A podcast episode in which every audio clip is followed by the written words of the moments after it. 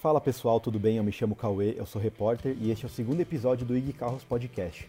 Para conferir todo o nosso conteúdo, basta entrar no nosso site carros.ig.com.br. O andamento da indústria no exterior comprova que o futuro é elétrico e isso já é irreversível. O Reino Unido já anunciou que vai proibir vendas de carros a combustão a partir de 2030, o Japão vai fazer o mesmo, mas em 2035, permitindo apenas alguns modelos híbridos. Na última década, a Tesla pediu passagem entre as maiores fabricantes do mundo. O proprietário da marca, o empresário Elon Musk, investiu no desenvolvimento de um novo tipo de bateria que substitui os íons de lítio pelo níquel. Dessa forma, os carros elétricos devem ganhar ainda mais autonomia em um futuro não tão distante, colocando o Brasil no radar de quem se interessar pelo mercado do níquel.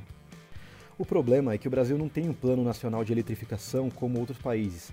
Até o Chile, o nosso irmão de continente, já tem data para que toda a sua frota seja formada por veículos elétricos, mas aqui continuamos sem um rumo definido. O mais próximo que nós temos disso é o regime Rota 2030, que foi sancionado pelo ex-presidente Michel Temer e garante a redução de impostos para a venda de carros elétricos e híbridos. Mas o Brasil, que tem a Petrobras como a sua principal estatal, segue sem planos de investir na categoria dos elétricos.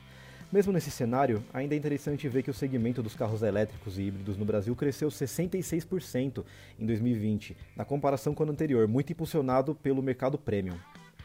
Nesse momento, o carro elétrico mais barato do Brasil, o Jaque EV20, custa 149 mil reais, valor bem acima para a realidade da maioria da população. Da mesma forma, o EV20 ainda esbarra em outra questão. O cara que tem 150 mil reais para dar em um carro, estará disposto a comprar um veículo que é equivalente a um Popular 1.0 nos equipamentos?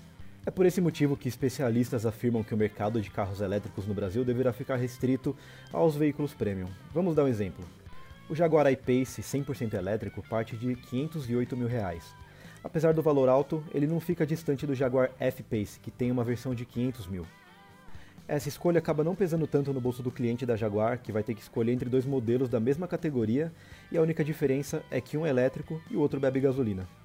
O Audi e-tron Sportback é outro exemplo interessante. O cupê elétrico parte de 551 mil reais, é o mesmo preço do A7 Sportback, com motor a combustão. Então, enquanto a pessoa não puder comprar um Zoe e pagar o mesmo preço de um Sandero, como acontece já nas marcas premium, será muito difícil acreditar que em um futuro próximo os carros elétricos serão popularizados no Brasil. Isso deve começar com os híbridos, que já são produzidos aqui, né? Nós temos o Corolla e em breve teremos o Corolla Cross, e eles devem ganhar mais espaço com o passar dos anos. Se você quer conferir mais conteúdo sobre carros elétricos e híbridos, avaliações, análises de mercado, sempre lembrando, o nosso site é carros.ig.com.br. Muito obrigado e até a próxima.